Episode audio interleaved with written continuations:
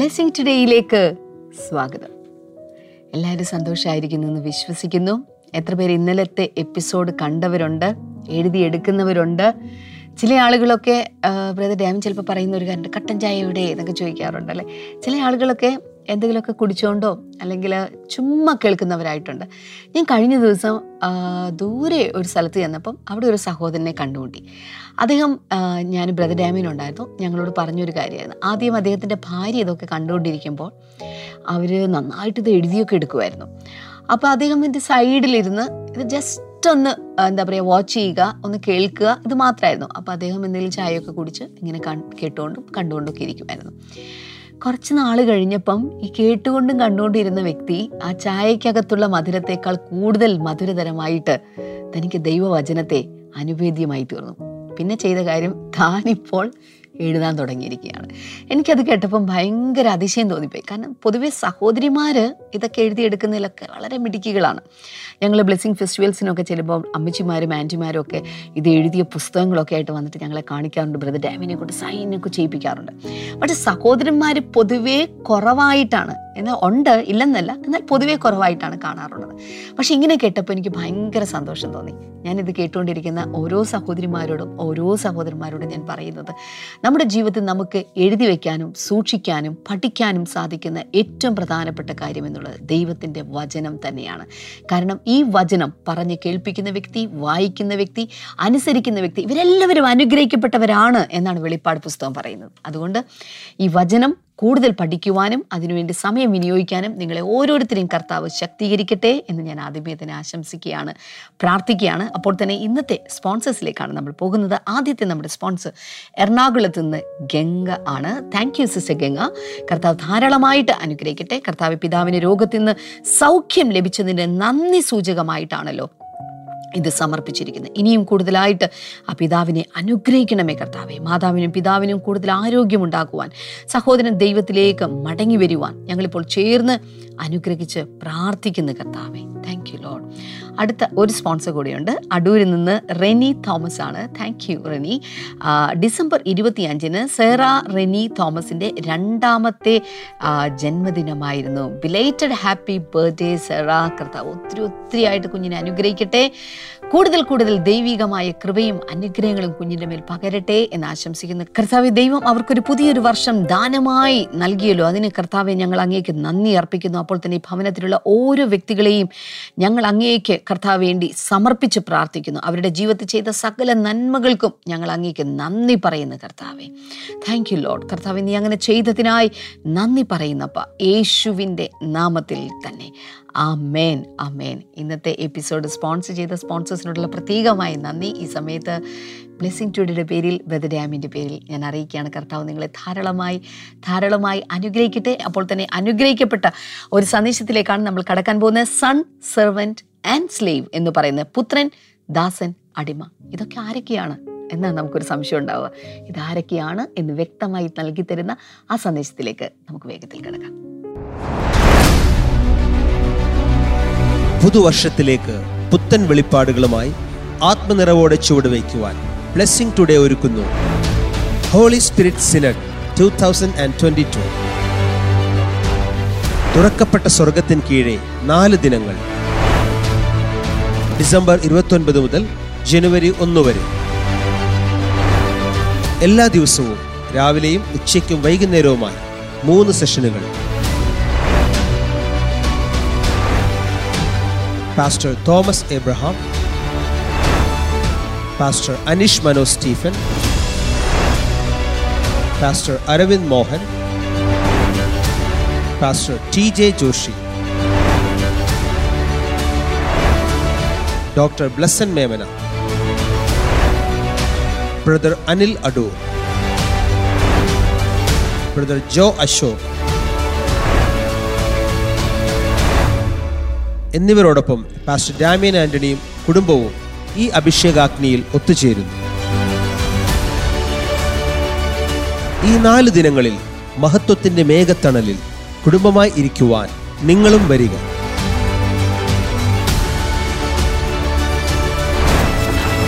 Holy spirit synod 2022. December 29 മുതൽ ജനുവരി 1 വരെ. Blessing today international church, Edappally, Kochi. Register ചെയ്യാനായി ഈ QR കോഡ് സ്കാൻ ചെയ്ത് ഫോം പൂരിപ്പിക്കുക, അല്ലെങ്കിൽ 0484-4222-111 എന്ന നമ്പറിൽ വിളിക്കുക. രജിസ്ട്രേഷൻ തികച്ചും സൗജന്യം.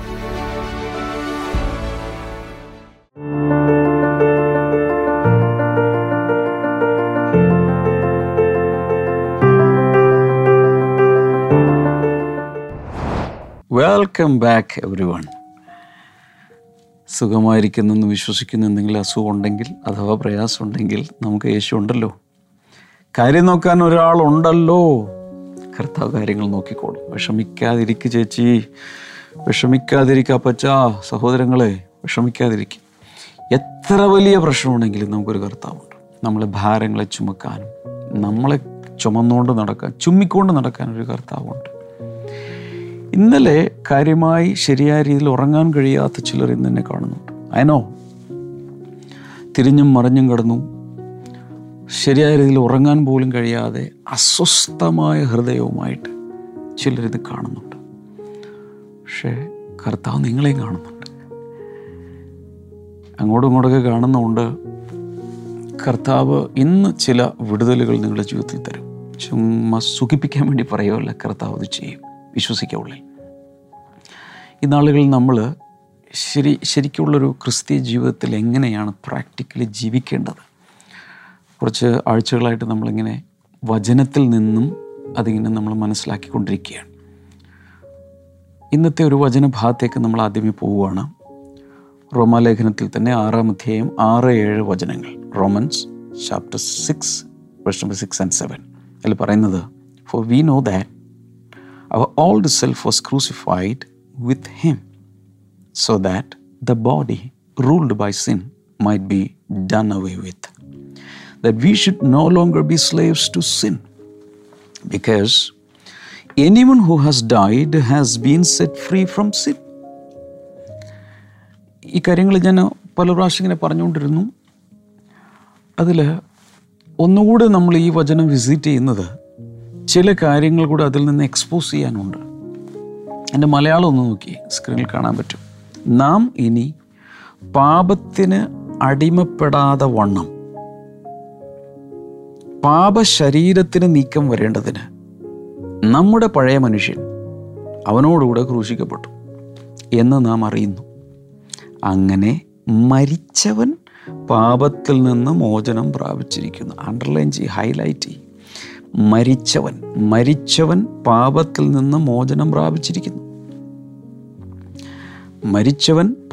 നിന്ന് മോചനം പ്രാപിച്ചിരിക്കുന്നു. പൗലോസിന് ദൈവം ഇങ്ങനെയുള്ള കുറേയധികം തിയറിറ്റിക്കലായും ടെക്നിക്കലായും ഉള്ള കാര്യങ്ങളൊക്കെ വെളിപ്പെടുത്തി കൊടുത്തു. എന്താണ് വാസ്തവത്തിൽ രക്ഷയിൽ നടക്കുന്നത്? ഒരാൾ രക്ഷിക്കപ്പെട്ടു, യേശുവിനെ കർത്താവായി സ്വീകരിച്ചു, ആത്മജനനം പ്രാപിച്ചു കഴിയുമ്പോൾ ആ വ്യക്തിയിൽ നടക്കുന്ന മാറ്റങ്ങൾ എന്താണ്? കൂടാതെ അങ്ങനെ മാറ്റം വന്നവർ തുടർന്ന് എങ്ങനെ നടക്കണം, എങ്ങനെ ജീവിക്കണം?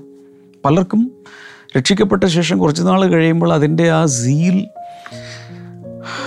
എങ്ങനെ അതിൻ്റെ ആദ്യത്തെ ആ ഒരു ആവേശമുണ്ടല്ലോ, അതൊക്കെ അങ്ങ് നഷ്ടപ്പെട്ട് പിന്നെ സാധാരണ മനുഷ്യരെ പോലെ ഒരു കോൾഡ് ക്രിസ്ത്യൻ, കോൾഡ് സ്റ്റോറേജിലിരിക്കുന്ന താറാവിനെ കണ്ടിട്ട് കോൾഡ് സ്റ്റോറേജിൽ നിന്ന് ചിക്കനോ ഡക്കൊക്കെ മേടിച്ചാൽ എങ്ങനെ ഇരിക്കും? എല്ലാം കൂടി ഇങ്ങനെ ചുരുണ്ടുകൂടി സ്റ്റിഫായി ഒരു ബ്ലോക്ക് പോലൊരു സാധനം കിട്ടും. ഇങ്ങനെ തണുത്തുപോയ ആത്മീയ ജീവിതവുമായിട്ടാണ് ഒത്തിരി പേര് ജീവിക്കുന്നത്. ജീവനുണ്ടോ? ഇല്ല. ഒരു കോൾഡ് ക്രിസ്ത്യനായിട്ട് കോൾഡ് സ്റ്റോറേജിലിരിക്കുന്ന ഡക്കോ അല്ലെങ്കിൽ ചിക്കനോ ആയിട്ടൊന്നും ജീവിക്കാനല്ല ദൈവം നമ്മളെ വിളിച്ചിരിക്കുന്നത്. പരിശുദ്ധാത്മാവ് പെന്തക്കോസ്ത് നാളിൽ വന്നപ്പോൾ ഐസ് കട്ടയായിട്ടോ ഐസ്ക്രീമായിട്ടോ ഐസ് കോണായിട്ട് കോൺ ഐസ്ക്രീമായിട്ടൊന്നും അല്ലല്ലോ വന്നത്, തീയായിട്ടാണ് വന്നത് അല്ലേ? എൻ്റെ അർത്ഥം ഒരു ജ്വലനം. We should be a blaze for Jesus, എന്നും കത്തി ജ്വലിക്കുന്ന ഈ ഒരു ഒരു ഒരു ഹൃദയമായിട്ടല്ലേ നമ്മൾ ജീവിക്കേണ്ടത്. നമുക്ക് ഈ തണുപ്പ് രാജ്യങ്ങളിൽ പോയിട്ടുള്ള ഒരു ഹാർത്ത് പ്ലേസ് ഉണ്ട്.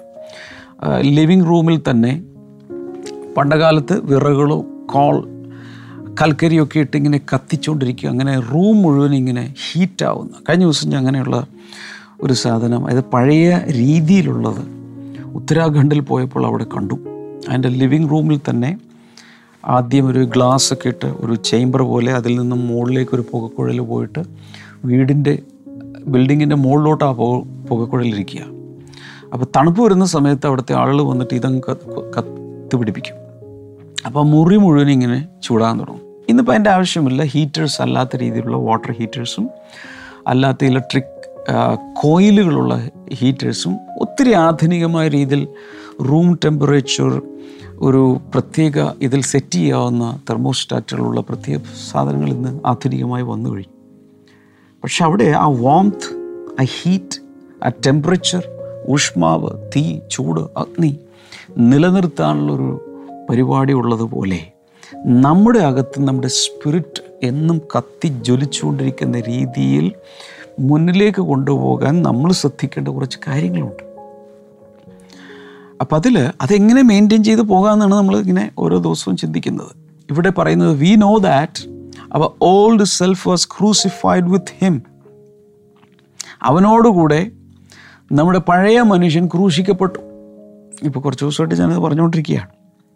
So that the body ruled by sin. അന്ന് ആ ക്രൂശിക്കപ്പെട്ട ആ പഴയ സാധനം, പഴയ യജമാനൻ എന്ന് വെച്ചാൽ പാപം, പാപമാണ് നമ്മുടെ ശരീരത്തെ റൂൾ ചെയ്തുകൊണ്ടിരുന്നത്, നമ്മുടെ ശരീരത്തെ കൺട്രോൾ ചെയ്തുകൊണ്ടിരുന്നത്. ദി ഓൾഡ് മാസ്റ്റർ പാപമാണ് നമ്മുടെ ബോഡി, തലച്ചോ, എല്ലാ സാധനങ്ങളും കൺട്രോൾ ചെയ്തുകൊണ്ടിരുന്നത്. എന്നാൽ അത് മാറണം. The body ruled by sin might be done away with. അവിടെ പറയുന്നത് പാപശരീരത്തിന് നീക്കം വരേണ്ടതിന്, പാപത്താൽ ഭരിക്കപ്പെട്ട, റൂൾ ചെയ്യപ്പെട്ട ആ സിസ്റ്റത്തിന് നീക്കം വരേണ്ടതിന് നമ്മുടെ പഴയ മനുഷ്യൻ അവനോട് ക്രൂശിക്കപ്പെട്ടു എന്ന് നമ്മൾ അറിയുന്നു. അടുത്തത്, അങ്ങനെ മരിച്ചവൻ പാപത്തിൽ നിന്ന് മോചനം പ്രാപിച്ചിരിക്കുന്നു. ഈ ഒരു തിരിച്ചറിവ് നമ്മുടെ അകത്ത് ശരിയായ രീതിയിൽ ഉണ്ടായിരിക്കണം. നമ്മളിൽ നിന്ന് ഡെലിവേർഡായി ഈ കാര്യം നമ്മൾ മനസ്സിലാക്കണം. അപ്പം ഇവിടെ കുറച്ചുകൂടി ഈ കാര്യം മനസ്സിലാക്കി തരാൻ ഞാൻ ഇന്നലെ പറഞ്ഞത് ഓർമ്മയുണ്ടോ? അടിമയാണ് മരിച്ചത്, യജമാനൻ ജീവിച്ചിരിപ്പുണ്ടോ എന്ന് പറഞ്ഞേ. അടിമ മരിച്ചു, യജമാനൻ ജീവിച്ചിരിപ്പുണ്ട്. അടിമ ആരായിരുന്നു? നമ്മുടെ പഴയ മനുഷ്യൻ, പഴയ പാപ സ്വഭാവം, ആദമിൽ നിന്ന് കിട്ടിയ സാധനം. അത് ചത്തു, അതിനെ ക്രൂശിച്ചു, മരിച്ചുപോയി. എന്നാൽ ജീവൻ്റെ പുതുക്കത്തിൽ നടക്കേണ്ടതിന് നമ്മൾ യേശുവിൻ്റെ പുനരുദ്ധാനത്തിൽ നമ്മൾ അങ്ങ് എഴുന്നേറ്റു. കഴിഞ്ഞ ദിവസമൊക്കെ പറഞ്ഞ് ഓർക്കുന്നുണ്ട്, യേശു മരിച്ച സമയത്ത് നമ്മൾ അവൻ്റെ ഉള്ളിലുണ്ടായിരുന്നു. എന്നാൽ യേശു ഉയർത്തെഴുന്നേറ്റ ശേഷം യേശു നമ്മുടെ അകത്ത് വന്നു. ആദ്യം നമ്മൾ വി വെർ ഇൻ ക്രൈസ്റ്റ്, എന്നാൽ നമ്മൾ ഉയർത്തെഴുന്നേറ്റ് കഴിഞ്ഞപ്പോൾ ക്രൈസ്റ്റ് കെയിം ഇൻ, നമ്മുടെ അകത്ത് വന്നു. അപ്പോൾ കൊലോസ്യലേഖനം 1:27 അനുസരിച്ച് മഹത്വത്തിൻ്റെ പ്രത്യാശയായ ക്രിസ്തു ഇപ്പോൾ നമ്മുടെ അകത്തിരിക്കുക. അതിൻ്റെ അർത്ഥം we are now ruled by Christ. ഞാൻ എപ്പോഴും പറയുന്നൊരു കാര്യം വീണ്ടും പറഞ്ഞോട്ടെ. ദൈവത്തിന് രണ്ട് സിംഹാസനമുണ്ട്, അല്ലേ? ഒന്ന് സ്വർഗാദി സ്വർഗത്തിൽ, മൂന്നാം സ്വർഗത്തിൽ ഹെഡ് ക്വാർട്ടേഴ്സിൽ അവിടെ ഒരു സിംഹാസനമുണ്ട്. രണ്ട്, എൻ്റെ ഹൃദയത്തിനകത്തൊരു സിംഹാസനമുണ്ട്. ആ സിംഹാസനത്തിനകത്ത് ഇതിനു മുമ്പ് ഒരു കിരാതവാഴ്ച നടത്തിക്കൊണ്ടിരുന്ന ആരാണ്? പാപം, ഫറവോനെ പോലെ ആ സിംഹാസനത്തിലിരുന്ന് നമ്മളെ മുഴുവനും ഇങ്ങനെ അവിടെ ഇരുന്നുകൊണ്ട് നമ്മളെ നമ്മുടെ കർത്താവായി, നമ്മുടെ രാജാവായി, നമ്മുടെ മുകളിൽ വാഴുന്ന ഫറവോനായി വാണുകൊണ്ടിരിക്കുകയായിരുന്നു. എന്നാൽ അവനെ നിഷ്കാസനം ചെയ്ത് ഉയർത്തെഴുന്നേറ്റ ക്രിസ്തുവിനെ, യേശുവിനെ ഞാൻ എൻ്റെ കർത്താവായി സ്വീകരിക്കുന്നു എന്ന് പറഞ്ഞ ആ സമയത്ത് യേശു നമ്മുടെ രാജാവല്ല, കിങ് ഓഫ് കിങ്സ്, രാജാധിരാജാവായി നമ്മുടെ അകത്ത് വന്ന യേശുവാണിപ്പോൾ നമ്മൾ വാഴുന്നത്. പക്ഷേ നമ്മൾ ഓർക്കേണ്ടത്, ആ പഴയ കിങ്, പഴയ റൂളർ ചത്തിട്ടില്ല. അതിൻ്റെ അർത്ഥം ഈ ഭൂമിയിൽ നിന്നും പാപത്തെ മുഴുവനായും എലിമിനേറ്റ് ചെയ്തിട്ടില്ല, മുഴുവനായി നീക്കം വരുത്തിയിട്ടില്ല. അതിനൊരു സമയം വരുന്നുണ്ട്. ബൈബിൾ പറയുന്നു, പാപത്തിൻ്റെ സാന്നിധ്യം പോലുമില്ലാതെ ഈ ഭൂമിയെ ശുദ്ധീകരിക്കുന്ന എൻവയോൺമെൻറ്റിൽ പോലും പാപത്തെ സ്മെല്ല് ചെയ്യാൻ കഴിയാത്ത, പാപത്തെ മണക്കാൻ കഴിയാത്ത ഒരു എൻവയോൺമെൻറ്റിലേക്ക് ഈ ഭൂമിയെ കർത്താവ്, അന്തരീക്ഷത്തെ വീണ്ടെടുക്കാൻ പോവുകയാണ്. ഈ യൂണിവേഴ്സിനെ കർത്താവ് വീണ്ടെടുക്കാൻ പോവുകയാണ്. അതിനുവേണ്ടി സൃഷ്ടി മുഴുവൻ ഇന്നിങ്ങനെ ഞരങ്ങിക്കൊണ്ടിരിക്കുകയാണ്. ആ ഒരു ഒരു ഒരു സമയം വരാൻ വേണ്ടി സൃഷ്ടി മുഴുവൻ ദ്രവത്വത്തിൻ്റെ കീഴിലായിപ്പോയി, മോർട്ടാലിറ്റിയുടെ കീഴിലായിപ്പോയി. സൃഷ്ടി മുഴുവൻ ഇങ്ങനെ ആവലോടെ കാത്തിരിക്കുകയാണ്, എന്നാണ് ആ നാൾ വരിക. നമ്മളും അതിനുവേണ്ടി കാത്തിരിക്കുകയാണ്. അങ്ങനെ ഇരിക്കുമ്പോൾ നമ്മൾ മനസ്സിലാക്കേണ്ടത്, ഈ പാപം തിരിച്ച് സിംഹാസനത്തിൽ കയറാൻ സമ്മതിക്കരുത്.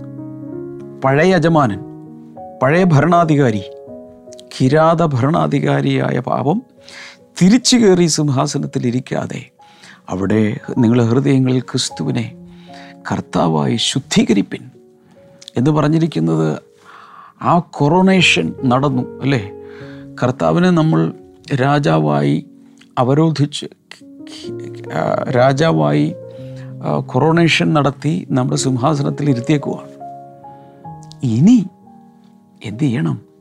ഈ രാജാവിനെ അനുസരിച്ച്, ഈ ഭരണാധികാരിയെ അനുസരിച്ച്, അല്ലെങ്കിൽ പുതിയ ലോർഡ്, പുതിയ കർത്താവ്, പുതിയ യജമാനനുസരിച്ച് ഈ ശരീരം വർക്ക് ചെയ്യണം എന്നാണ് ഈ പറയുന്നത്. ഇത് മനഃപൂർവ്വമായിട്ടൊക്കെ നമ്മൾ ചെയ്തില്ലെങ്കിൽ വീണ്ടും പഴയ പാപത്തിനടിമയായി പോകാൻ സാധ്യതയുണ്ടെന്ന്. പുതുവർഷത്തിലേക്ക് പുത്തൻ വെളിപ്പാടുകളുമായി ആത്മനിറവോടെ ചുവടുവയ്ക്കുവാൻ ബ്ലെസ്സിംഗ് ടുഡേ ഒരുക്കുന്നു ഹോളി സ്പിരിറ്റ് സിനഡ് 2022. തുറക്കപ്പെട്ട സ്വർഗത്തിന് കീഴെ 4 ദിനങ്ങൾ, ഡിസംബർ 29 മുതൽ ജനുവരി 1 വരെ. എല്ലാ ദിവസവും രാവിലെയും ഉച്ചയ്ക്കും വൈകുന്നേരവുമായി 3 സെഷനുകൾ. Pastor Thomas Abraham, pastor Aneesh Mano Stephen, pastor Aravind Mohan, pastor TJ. Joshi, doctor Blessan Memana, brother Anil Adoor, brother ജോ അശോക് എന്നിവരോടൊപ്പം പാസ്റ്റർ ഡാമിയൻ ആന്റണിയും കുടുംബവും ഈ അഭിഷേകാഗ്നിയിൽ ഒത്തുചേരുന്നു.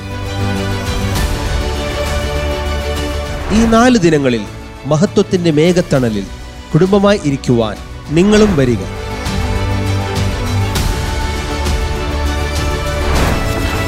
ഹോളി സ്പിരിറ്റ് സിനഡ് 2022, ഡിസംബർ 29 മുതൽ ജനുവരി 1 വരെ. Blessing today international church, Edappally, Kochi. Register ചെയ്യാനായി ഈ QR കോഡ് സ്കാൻ ചെയ്ത് ഫോം പൂരിപ്പിക്കുക, അല്ലെങ്കിൽ 0484-422-111 എന്ന നമ്പറിൽ വിളിക്കുക. രജിസ്ട്രേഷൻ തികച്ചും സൗജന്യം.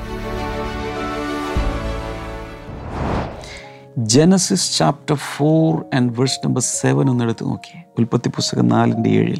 If you do what is right will you not be accepted, but if you do not do what is right sin is crouching at your door.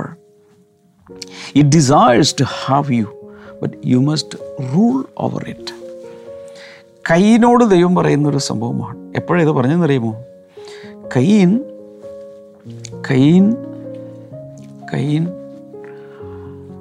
ഹാബേലിനെ അടിച്ചു കൊന്നു, രക്തം ചിന്തി. മനുഷ്യകുലത്തിലെ, മാനവ ചരിത്രത്തിലെ ആദ്യത്തെ മർഡർ കേസ്, ആദ്യത്തെ കൊലപാതകം നടന്നു. അന്ന് ലോ കോർട്ടില്ല, ഹൈക്കോർട്ടില്ല, സുപ്രീം കോർട്ടില്ല, പീനൽ കോഡുകളില്ല, എതിരെ ആക്ഷൻ എടുക്കാൻ നിയമങ്ങൾ നിലവിൽ വന്നിട്ടില്ല. പക്ഷേ ദൈവം ജഡ്ജായി അവിടെ ഇറങ്ങി വന്നു. കൈനെ, നീ എവിടെ? നിൻ്റെ ബ്രദർ എവിടെ? ചോദിക്കുന്നു. ഞാൻ എൻ്റെ സഹോദരൻ്റെ കാവൽക്കാരനാണ്. Am I his keeper? Am I my brother's keeper? ദൈവത്തോട് മറുചോദ്യം ചോദിക്കുക. ദൈവത്തിന് ഇഷ്ടപ്പെട്ടില്ല. എന്നിട്ട് കുറച്ച് കാര്യങ്ങളൊക്കെ പറഞ്ഞിട്ട് കർത്താവ് പറഞ്ഞു, if you do what is right, നീ ശരിയായത് ചെയ്താൽ വിൽ നോട്ട് ബി ആക്സെപ്റ്റ്, നിന്നെയും സ്വീകരിക്കില്ലേ? അവനെന്തോ ഒരുത്തക്കേട് കാണിച്ചുള്ളൂ, തെറ്റ്, അതിലേക്ക് ഞാൻ പോകുന്നില്ല. ഹാബേലിൻ്റെ വഴിപാട് ദൈവം സ്വീകരിച്ചു, കൈൻ്റെത് സ്വീകരിച്ചില്ല. നീ നന്മ ചെയ്താൽ നിന്നെ സ്വീകരിക്കില്ലേ? എന്തുകൊണ്ട് നിന്റെ യാഗം തള്ളപ്പെട്ടു? ശരിയായ യാഗമല്ല നീ കഴിച്ചത്. But if you do not do what is right, എന്നാൽ നീ ശരിയായത് ചെയ്യുന്നില്ലെങ്കിൽ, sin is crouching at your door, പാപം നിൻ്റെ വാതിൽക്കൽ കിടക്കുക. അവിടെ crouching at your door, crouching എന്ന വേർഡ് ഒന്ന് ചിന്തിച്ചു നോക്കി. ക്രൗച്ച് എന്ന് പറയുന്നത് ഇരയെ പിടിക്കാൻ വേണ്ടി ഒരു പുലിയോ ഒരു സിംഹമോ അങ്ങനെയുള്ളൊരു മൃഗമോ ഇങ്ങനെ പമ്മിക്കിടക്കും, പതിങ്ങിങ്ങനെ കിടക്കുക, അറിയാത്ത പോലെ ശബ്ദമുണ്ടാക്കാത്തതുപോലെ ഇങ്ങനെ കിടക്കുകയാണ്. ഒരു ഇര അതിൻ്റെ മുമ്പിലൂടെ പോകുമ്പോൾ ചാടി വീണ് ഒറ്റയടിക്ക് അതിനെ ആക്രമിച്ച് കൊന്ന് തിന്നുന്നു. ക്രൗച്ചിങ്, ഇരയെ പിടിക്കാൻ വേണ്ടി പതുങ്ങിക്കിടക്കുന്നതിനെയാണ് ക്രൗച്ചിങ് എന്ന് പറയുന്നത്. എൻ്റെ അറിവിൽ sin is crouching at your door.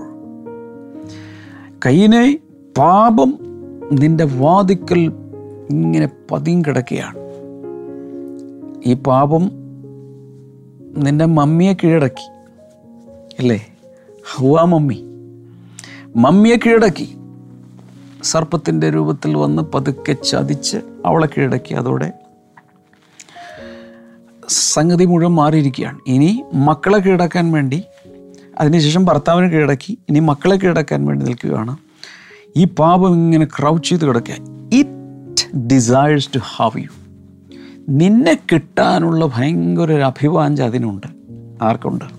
പാപത്തിനുണ്ട്. But you must rule over it, എന്നാൽ നീ അതിനെ കീഴടക്കണം. പറ്റിയോ? ഇല്ല. അതിനുശേഷം ഉണ്ടായ മാനവചരിത്രം പഠിച്ചു നോക്കി. അതിനുശേഷം ലാമക്ക്, അവിടെ ഒരു കൊലപാതകം നടക്കുന്നു. പിന്നീട് അങ്ങോട്ട് കൊലപാതകത്തിൻ്റെയും ഈ മർഡർ കേസുകളുടെയും ഒരു ചരിത്രമാണ് മാനവചരിത്രം. ഒരു രാജ്യം മറ്റൊരു രാജ്യത്തെ കീഴടക്കുന്നു, ഒറ്റയടിക്ക് ലക്ഷങ്ങളെ കൊല്ലുന്നു, രക്തപ്പുഴകൾ ഒഴുകുന്നു. 60 ലക്ഷം യഹൂദന്മാരെ ഹിറ്റ്ലർ കൊല്ലുന്നു. എവിടെ നോക്കി, കലിംഗ യുദ്ധം എടുത്ത്, ഏത് യുദ്ധം എടുത്ത് നോക്കി, രക്തപ്പുഴയാണ് ഇവിടെ ഒഴുകിയിട്ടുള്ളത്. ഇവിടെ ഒഴുകുന്ന ഭാരതപ്പുഴ, മറ്റേ യമുന, സിന്ധു, എന്തൊക്കെ എടുത്താൽ അതിനേക്കാൾ കൂടുതൽ രക്തപ്പുഴ ഈ ചരിത്രത്തിൽ ഒഴുകി. വൈ? പാപം വാതിക്കൽ കിടക്കുകയാണ് നിന്നെ പിടിക്കാൻ വേണ്ടി, നീ അതിനെ കീഴടക്കണം. പക്ഷെ മനുഷ്യർക്കാർക്കും അതിനെ കീഴടക്കാൻ പറ്റില്ല. അതുകൊണ്ട് യേശു തന്നെ വന്ന് അതിനെ കീഴടക്കിയ ശേഷം ഇപ്പോൾ പറയുകയാണ്, ആകെ ചെയ്യേണ്ടത് നിൻ്റെ ഹൃദയത്തിൻ്റെ സിംഹാസനത്തിനകത്ത് എന്നെ അങ്ങ് ഇരുത്ത്. I will rule over. നിൻ്റെ ശരീരത്തെ ഞാൻ രാജാവായി ഭരിച്ചോളാം, കർത്തൃത്വം എനിക്കിതാ, കടിഞ്ഞാണ് എനിക്കിതാ, ആ കുതിരയെ ഞാൻ നിയന്ത്രിച്ചോളാം. ഇതാണ് യേശു പറയുന്നത്. യേശു ജനിക്കുന്ന സമയത്ത് ദൂതൻ വന്ന് പറയുന്നു, മാലാഖ വന്ന് പറയുകയാണ്, അവന് യേശു എന്ന് പേർ വിളിക്കണം. കാരണം സകലരെയും പാപങ്ങളിൽ നിന്ന് രക്ഷിക്കുവാനുള്ള രക്ഷകൻ അവനാണ്. പല സ്ത്രീകളെയും ചില പുരുഷന്മാർ ഭയങ്കരമായ ചില കൊള്ളക്കാരിൽ നിന്നും ആക്രമിക്കാൻ വരുന്നവരിൽ നിന്നൊക്കെ രക്ഷിച്ച രക്ഷകന്മാരായിട്ടുണ്ട്. വെള്ളത്തിൽ പോയ പലരെയും, ചിലർ വെള്ളത്തിൽ ചാടി സ്വന്തം ജീവനെ ബലികഴിച്ച് രക്ഷിച്ചിട്ടുണ്ട്, രക്ഷകരായിട്ടുണ്ട്. ചിലരെ രക്ഷിക്കുന്നതിനിടയിൽ ചിലർ മരിച്ചു പോയിട്ടുണ്ട്. ആ ആൾ രക്ഷപ്പെട്ടു, പക്ഷേ രക്ഷകൻ മരിച്ചുപോയി. അങ്ങനെ സ്വന്തം ജീവൻ നൽകി രക്ഷിച്ചവനാണ് നമ്മുടെ യേശു. ഓക്കെ, പറയാൻ വന്നത്, രക്ഷിക്കപ്പെട്ടു കഴിഞ്ഞാലും പഴയ ആ യജമാനൻ, പഴയ മാസ്റ്റർ തിരിച്ചു വന്ന് സിംഹാസനത്തിൽ കയറാനും വീണ്ടും ഭരണം പിടിക്കാനും ഉള്ളൊരു ശ്രമം നടത്തും. വൈ? അടിമയാണ് മരിച്ചത്, യജമാനൻ മരിച്ചിട്ടില്ല. പാപത്തെ മുഴുവൻ ഈ ഭൂമിയിൽ നിന്ന് നിർമ്മാർജ്ജനം ചെയ്തിട്ടില്ല. അതുകൊണ്ട് ബി കെയർഫുൾ. അടുത്തൊരു വചനം, എബ്രായ ലേഖനം 12:4, Hebrews 12:4. In your struggle against sin, you have not yet resisted to the point of shedding your blood. പാപത്തോട് പോരാടുന്നതിൽ പ്രാണത്യാഗത്തോളം നിങ്ങൾ എതിർത്ത് നിന്നിട്ടില്ല എന്നാണ് ഒരു തർജ്ജമ പറയുന്നത്. പക്ഷെ ഇവിടെ പറയുന്നത്, in your struggle against sin, പാപത്തോടുള്ള ഫൈറ്റിൽ, സ്ട്രഗിളിൽ, you have not yet resisted to the point of shedding your blood. എന്ന് വെച്ചാൽ രക്ത രക്തം ചിന്തുന്നത് വരെ നിങ്ങൾ എതിർത്ത് നിന്നിട്ടില്ല എന്ന് വെച്ചാൽ രക്തം ചിന്തേണ്ട അവസ്ഥ വന്നാൽ പോലും പാപത്തിലോട്ട് പോകല്ലേ എന്നാണ് ഈ പറഞ്ഞു വരുന്നത്. ഞാൻ വളരെ പ്രധാനപ്പെട്ടൊരു കാര്യം നിങ്ങളോട് സംസാരിക്കാൻ പോവുകയാണ്. ദൈവവുമായുള്ള നമ്മുടെ ബന്ധം പല പല ആസ്പെക്റ്റുകൾ അതിനുണ്ട്. ഒരു ഡയമണ്ടിൻ്റെ പല കട്ടുകളുള്ളതുപോലെ ദൈവമായുള്ള നമ്മുടെ റിലേഷൻഷിപ്പിന് പല ബന്ധങ്ങളുണ്ട്. അതിലൊന്നാണ് പിതൃപുത്ര ബന്ധം, അപ്പൻ മക്കൾ ബന്ധം. ദൈവത്തെ നമ്മൾ പിതാവേ, സ്വർഗസ്ഥനായ ഞങ്ങളുടെ പറഞ്ഞേ പിതാവേ, അങ്ങനെ കർത്താവ് വിളിക്കാൻ പഠിപ്പിച്ച്. അപ്പോൾ നമ്മളാരാ? മക്കൾ. പിതാവ് മക്കൾ എന്ന ബന്ധം ദൈവമായിട്ട് നമുക്കുണ്ട്. യേശു മരിക്കുന്നതിന് മുമ്പ്, മണിക്കൂറുകൾക്ക് മുമ്പ്, എൻ്റെ തലേദിവസം പല കാര്യങ്ങൾ പറഞ്ഞ കൂട്ടത്തിൽ യേശു പറഞ്ഞു, ഇനി ഞാൻ നിങ്ങളെ എൻ്റെ സ്നേഹിതന്മാർ എന്ന് വിളിക്കുകയാണ്. I am calling you my friends. അപ്പോൾ ഫ്രണ്ട്ഷിപ്പ്, ലവ്, ആ രീതിയിലും ദൈവം നമുക്ക് ചിലപ്പോൾ ഇടപെടും. എന്നാൽ നേരത്തെ പിതൃപുത്ര ബന്ധം പറഞ്ഞില്ല, അതിൽ ആ ലെവലിൽ നിന്നുകൊണ്ട് മൂന്ന് ലെവലുകൾ ഞാൻ നിങ്ങളോട് പെട്ടെന്ന് പറയാം. ഒന്ന്, പിതാവ് മക്കൾ ബന്ധം, സൺ അല്ലെങ്കിൽ പുത്രൻ പുത്രി എന്ന ബന്ധം.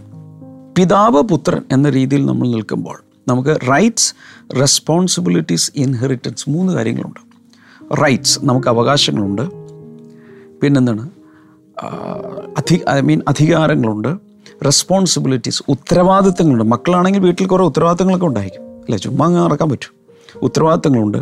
ആൻഡ് ഇൻഹെറിറ്റൻസ്, അവകാശമുണ്ട് അല്ലേ. മൂന്നുകൾ, റൈറ്റ്സ്, റെസ്പോൺസിബിലിറ്റീസ്, ഇൻഹെറിറ്റൻസ്, ഇത് മൂന്നും കിട്ടും. മറ്റൊരു ബന്ധമാണ് സെർവൻറ്റ്. നമ്മൾ അവൻ്റെ ദാസന്മാരാണ്, സെർവൻസ്. സെർവൻറ്റിനുള്ളത് എന്തൊക്കെയാണെന്നറിയാമോ? Rights, responsibilities, but no inheritance. അതായത് ചില അധികാരങ്ങളുണ്ട്, പിന്നെ ഉത്തരവാദിത്തങ്ങളുണ്ട് ഒരു സെർവൻറ്റിന്, പക്ഷേ അവകാശമില്ല. ഒരു സെർവൻ്റായിട്ട്, ഗവൺമെൻറ് സെർവൻറ്റ് നമ്മൾ പറയുന്നില്ല, സർക്കാർ ഉദ്യോഗസ്ഥരെ പറയുന്നത് ഗവൺമെൻറ് സെർവൻസ് എന്നാണ്. ആ രീതിയിൽ അവർക്ക് റൈറ്റ്സ് ഉണ്ട് ചിലത് അല്ലേ, സർക്കാർ ഉദ്യോഗസ്ഥന്മാർക്കുള്ള ചില പ്രത്യേക അധികാരങ്ങളും കാര്യങ്ങളും ഒക്കെ ഉണ്ട്. അതുപോലെ റെസ്പോൺസിബിലിറ്റീസ് ഒത്തിരി ഉണ്ട്, ഉത്തരവാദിത്തങ്ങളുണ്ട്. അവർ ജോലി ചെയ്യണം, അവർക്ക് അതിനെന്ത് കിട്ടും? കൂലി കിട്ടും, വേജസ് കിട്ടും, ബട്ട് നോ ഇൻഹെറിറ്റൻസ്. എന്തില്ല? ഒരു വീട്ടിൽ സെർവൻ്റായി ജോലി ചെയ്യുന്ന ഒരാൾക്ക്, ആ വീട്ടിൽ മക്കളുണ്ട്, മക്കൾക്ക് അവകാശം വരെയുണ്ട്, റൈറ്റ്സ്, റെസ്പോൺസിബിലിറ്റീസ്, ഇൻഹെറിറ്റൻസ്. എന്നാൽ അവിടെ സെർവ് ചെയ്യുന്ന സെർവൻ്റായിട്ടുള്ള ഒരാൾക്ക് റൈറ്റ്സ് ഉണ്ട്, റെസ്പോൺസിബിലിറ്റീസ് ഉണ്ട്, പക്ഷേ വസ്തുവകളുടെ ഷെയറൊന്നും കിട്ടില്ല, ഇൻഹെറിറ്റൻസ് ഇല്ല.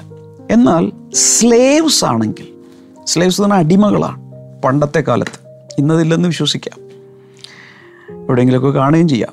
സ്ലേവ്സ് ആണെങ്കിൽ റെസ്പോൺസിബിലിറ്റീസ് മാത്രമേ ഉള്ളൂ, റൈറ്റ്സ് ഇല്ല, ഇൻഹെറിറ്റൻസും ഇല്ല. മനസ്സിലാവുന്നുണ്ടോ? അവർക്ക് എന്തില്ല? അവർക്ക് കൂലിയും കിട്ടില്ല, ഒന്നുമില്ല, ജോലി ചെയ്തുകൊണ്ടിരിക്കുക, വേറൊരു പ്രതീക്ഷയുമില്ല. അതാണ് സ്ലേവ്സ്. അത് വിലക്ക് വാങ്ങിയതാണ്. ഈ യജമാനൻ അവരുടെ ഓണറായി മാറുകയാണ്. അവർക്ക് വേറെ ഒരു അവകാശവുമില്ല, വേജസ് ഇല്ല, ഒന്നുമില്ല. പറഞ്ഞു വരുന്നത്, ഈ പല ലെവലുകളിൽ നമുക്ക് ദൈവമായിട്ട് ഫങ്ഷൻ ചെയ്യാം. മക്കളെന്ന രീതിയിൽ നമുക്ക് ഫ്രീഡമുണ്ട്, മടി കയറിയിരിക്കുക, അവൻ നമ്മളെ കൊഞ്ചിക്കും, ലാളിക്കും, നമുക്ക് റൈറ്റ്സ്, റെസ്പോൺസിബിലിറ്റീസ്, നമുക്ക് അല്ലേ അധികാരമുണ്ട്, നമുക്ക് ഉത്തരവാദിത്തങ്ങളുണ്ട്, അവകാശവും കിട്ടും. ദാസന്മാരെന്ന രീതിയിൽ ഫങ്ഷൻ ചെയ്യുമ്പോൾ നമുക്ക് കൂലി കിട്ടും, പ്രതിഫലം, കൂലിയും പ്രതിഫലവുമായി അവൻ വരും. ആ രീതിയിൽ നമ്മൾ ഫങ്ഷൻ ചെയ്യണം. ദൈവദാസന്മാർ, കർത്താവിൻ്റെ ദാസന്മാർ, ദാസീദാസന്മാർ. അടുത്തതാണ് ഞാൻ പറയുന്നത് അടിമകൾ. നെഗറ്റീവ് രീതിയിലുള്ള അടിമയല്ല ഞാൻ പറയുന്നത്, പോസിറ്റീവ് രീതിയിൽ നമ്മൾ അടിമകളാണ്. I am a bond servant അല്ലെങ്കിൽ bond slave of Jesus Christ. പൗലോസ് ലേഖനങ്ങൾ എഴുതുമ്പോൾ പറയുന്നത് അങ്ങനെയാണ്, ഞാൻ ക്രിസ്തുവിൻ്റെ ബോണ്ട് സെർവൻ്റായി. ട്രാൻസ്ലേഷൻ അത്ര കറക്റ്റല്ല, ദാസനായി എന്നൊക്കെ ആയിരിക്കും എഴുതിയിരിക്കുന്നത്, പക്ഷേ അടിമയായി എന്നെ തന്നെ സമർപ്പിച്ചു എന്ന് പറഞ്ഞാൽ എനിക്ക് ഒരു പ്രതിഫലവും കിട്ടിയില്ലേലും, ഒരു അവകാശവും കിട്ടിയില്ലേലും അവൻ എന്നെ വിലയ്ക്ക് വാങ്ങിയത് കൊണ്ട് ഞാൻ അവൻ്റെ അടിമയായി ജീവിക്കാനും തയ്യാറാണ്. അങ്ങനെ കർത്തൃത്വം ഏൽപ്പിച്ചു കൊടുക്കുന്നൊരവസ്ഥയിൽ വരുമ്പോഴാണ് പാപത്തിൻ്റെ അടിമത്തം മുഴുവൻ പോകുന്നത്. ഇതാ ഞാൻ പറഞ്ഞു വരുന്നത്. ഓൾ റൈറ്റ്, ഇനിയും അതിൽ നിന്നൊക്കെ ഒത്തിരി കാര്യങ്ങൾ എനിക്ക് പറയാനുണ്ട് മക്കളെ. ഞാൻ നാളെ ഇത് ബാക്കി കാര്യങ്ങൾ പറയാം. എന്നാൽ ഇന്ന് ഇത് കിട്ടിയ ആൾ, ഇതൊക്കെ മനസ്സിലാക്കിയ ആളുകൾ, നോട്ട്സൊക്കെ എഴുതിയ ആളുകൾ ഒന്ന് ലൈവ് ചാറ്റിലൊക്കെ ഇടുക. അതുകൂടാതെ ഇത് തീർന്നു കഴിയുമ്പോൾ കമൻറ്റ് സെക്ഷനിൽ പോയിട്ട് നിങ്ങളുടെ നോട്ട്സ് അപ്ലോഡ് ചെയ്യുക. എന്ന് മാത്രമല്ല, നിങ്ങൾക്ക് എന്ത് മനസ്സിലാക്കാൻ പറ്റി, നിങ്ങളെങ്ങനെ ബ്ലെസ്ഡായി, ഇതൊക്കെ ഒന്ന് അറിയാൻ കഴിഞ്ഞാൽ എനിക്ക് കുറച്ചുകൂടി നല്ല രീതിയിൽ ഇതൊക്കെ പറഞ്ഞു തരാനുള്ളൊരു മൂഡുണ്ടോ. ഓക്കെ, അനേകർക്ക് ഇതിൻ്റെ ലിങ്കുകൾ അയച്ചു കൊടുക്കണേ. ടി വി ചാനൽ കാണുന്നവർ ഇങ്ങനെ ചാനൽ ഈ സംഭവം നടക്കുന്നുള്ള മറ്റുള്ളവരോട് പറയണം. ഞാൻ നിങ്ങൾക്ക് വേണ്ടി ഇനി പ്രാർത്ഥിക്കാൻ പോവാം. കൈനീട്ടാമങ്ങോട്. കർത്താവെ, ഞങ്ങൾ ഒരുമിച്ച് കൈനീട്ടുന്നു. വൻ കാര്യങ്ങൾ കർത്താവെ നീ ചെയ്യണമേ. ഇടയ്ക്കിടയ്ക്ക് ഇങ്ങനെ ടെമ്പറേച്ചർ പനി വന്നുകൊണ്ടിരിക്കുന്ന ചിലർ കർത്താവ് അങ്ങനെയുള്ളവരെ അതിൽ നിന്ന് പുറത്തെടുക്കുകയാണ്. യേശുവിൻ്റെ നാമത്തിൽ സൗഖ്യമാകട്ടെ. ശരീരത്തിൽ തന്നെ ചില, നമ്മളിങ്ങനെ വെള്ളം കിട്ടുന്നു എന്ന് പറയുന്നത്, ചില ലിക്വിഡ്, ചില ദ്രാവകങ്ങൾ ശരീരത്തിൻ്റെ എവിടെയൊക്കെ കളക്ട് ചെയ്യുന്ന, അതിങ്ങനെ സ്വെല്ല് ചെയ്ത് വരുന്ന ഒരു രോഗം യേശുവിൻ്റെ നാമത്തിൽ സൗഖ്യമാകട്ടെ. അതുപോലെ ഈ മസിലുകൾ വീക്കാകുന്നൊരു രോഗം കർത്താവ് യേശുവിൻ്റെ നാമത്തിൽ സൗഖ്യമാകട്ടെ. Thank you father. ഉമിനീർ ഗ്രന്ഥികളിലുള്ള ചില രോഗങ്ങൾ സൗഖ്യമാകട്ടെ. ക്യാൻസർ യേശുവിൻ്റെ നാമത്തിൽ സൗഖ്യമാകട്ടെ. കണ്ണുകളുടെ കാഴ്ച തിരികെ വരട്ടെ. Thank you master. അതുപോലെ തലമുറകളായി പാരമ്പര്യ രോഗങ്ങൾ യേശുവിൻ്റെ നാമത്തിൽ സൗഖ്യമാകട്ടെ. കൈകൾ രണ്ടും നിങ്ങളോട് നീട്ടിപ്പിടിക്കുമ്പോൾ കർത്താവ് ഈ സഹോദരങ്ങളുടെ പ്രയാസങ്ങൾ എന്താണെങ്കിലും ദൈവികമായൊരു വലിയ സൗഖ്യം ഉണ്ടാകട്ടെ എന്ന് ഞാൻ പ്രാർത്ഥിക്കുന്നു. In Jesus name. കുടുംബ സമാധാനത്തിനായി പ്രാർത്ഥിക്കും. കുടുംബങ്ങൾ ഐശ്വര്യമുണ്ടാകേണ്ടതിനായി പ്രാർത്ഥിക്കുന്നു. ദൈവത്തിൻ്റെ ഭരണം ഈ കുടുംബങ്ങൾ വരേണ്ടതിനായി പ്രാർത്ഥിക്കുന്നു. കർത്താവ് ഒരു അത്ഭുതം ചെയ്തതിനായി നന്ദി.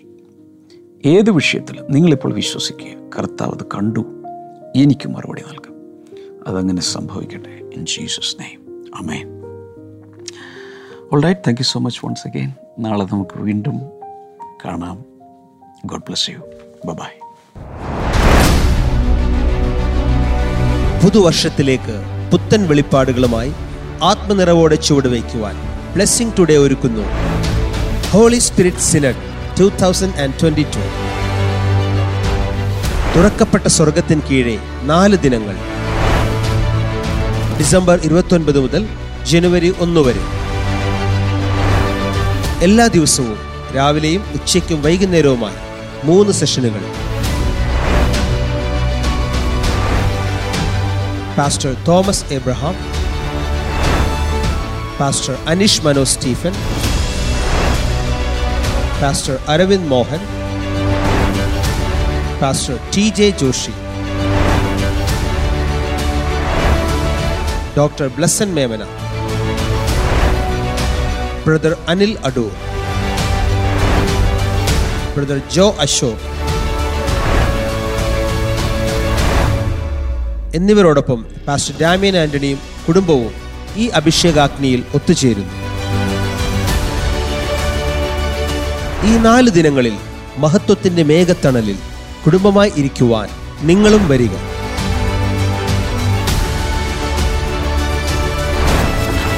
ഹോളി സ്പിരിറ്റ് സിനഡ് 2022 ഡിസംബർ 29 മുതൽ ജനുവരി 1 വരെ. Blessing Today International Church, Edappally, Kochi. Register ചെയ്യാനായി ഈ QR കോഡ് സ്കാൻ ചെയ്ത് ഫോം പൂരിപ്പിക്കുക. അല്ലെങ്കിൽ 0484 422 111 എന്ന നമ്പറിൽ വിളിക്കുക. രജിസ്ട്രേഷൻ തികച്ചും സൗജന്യം.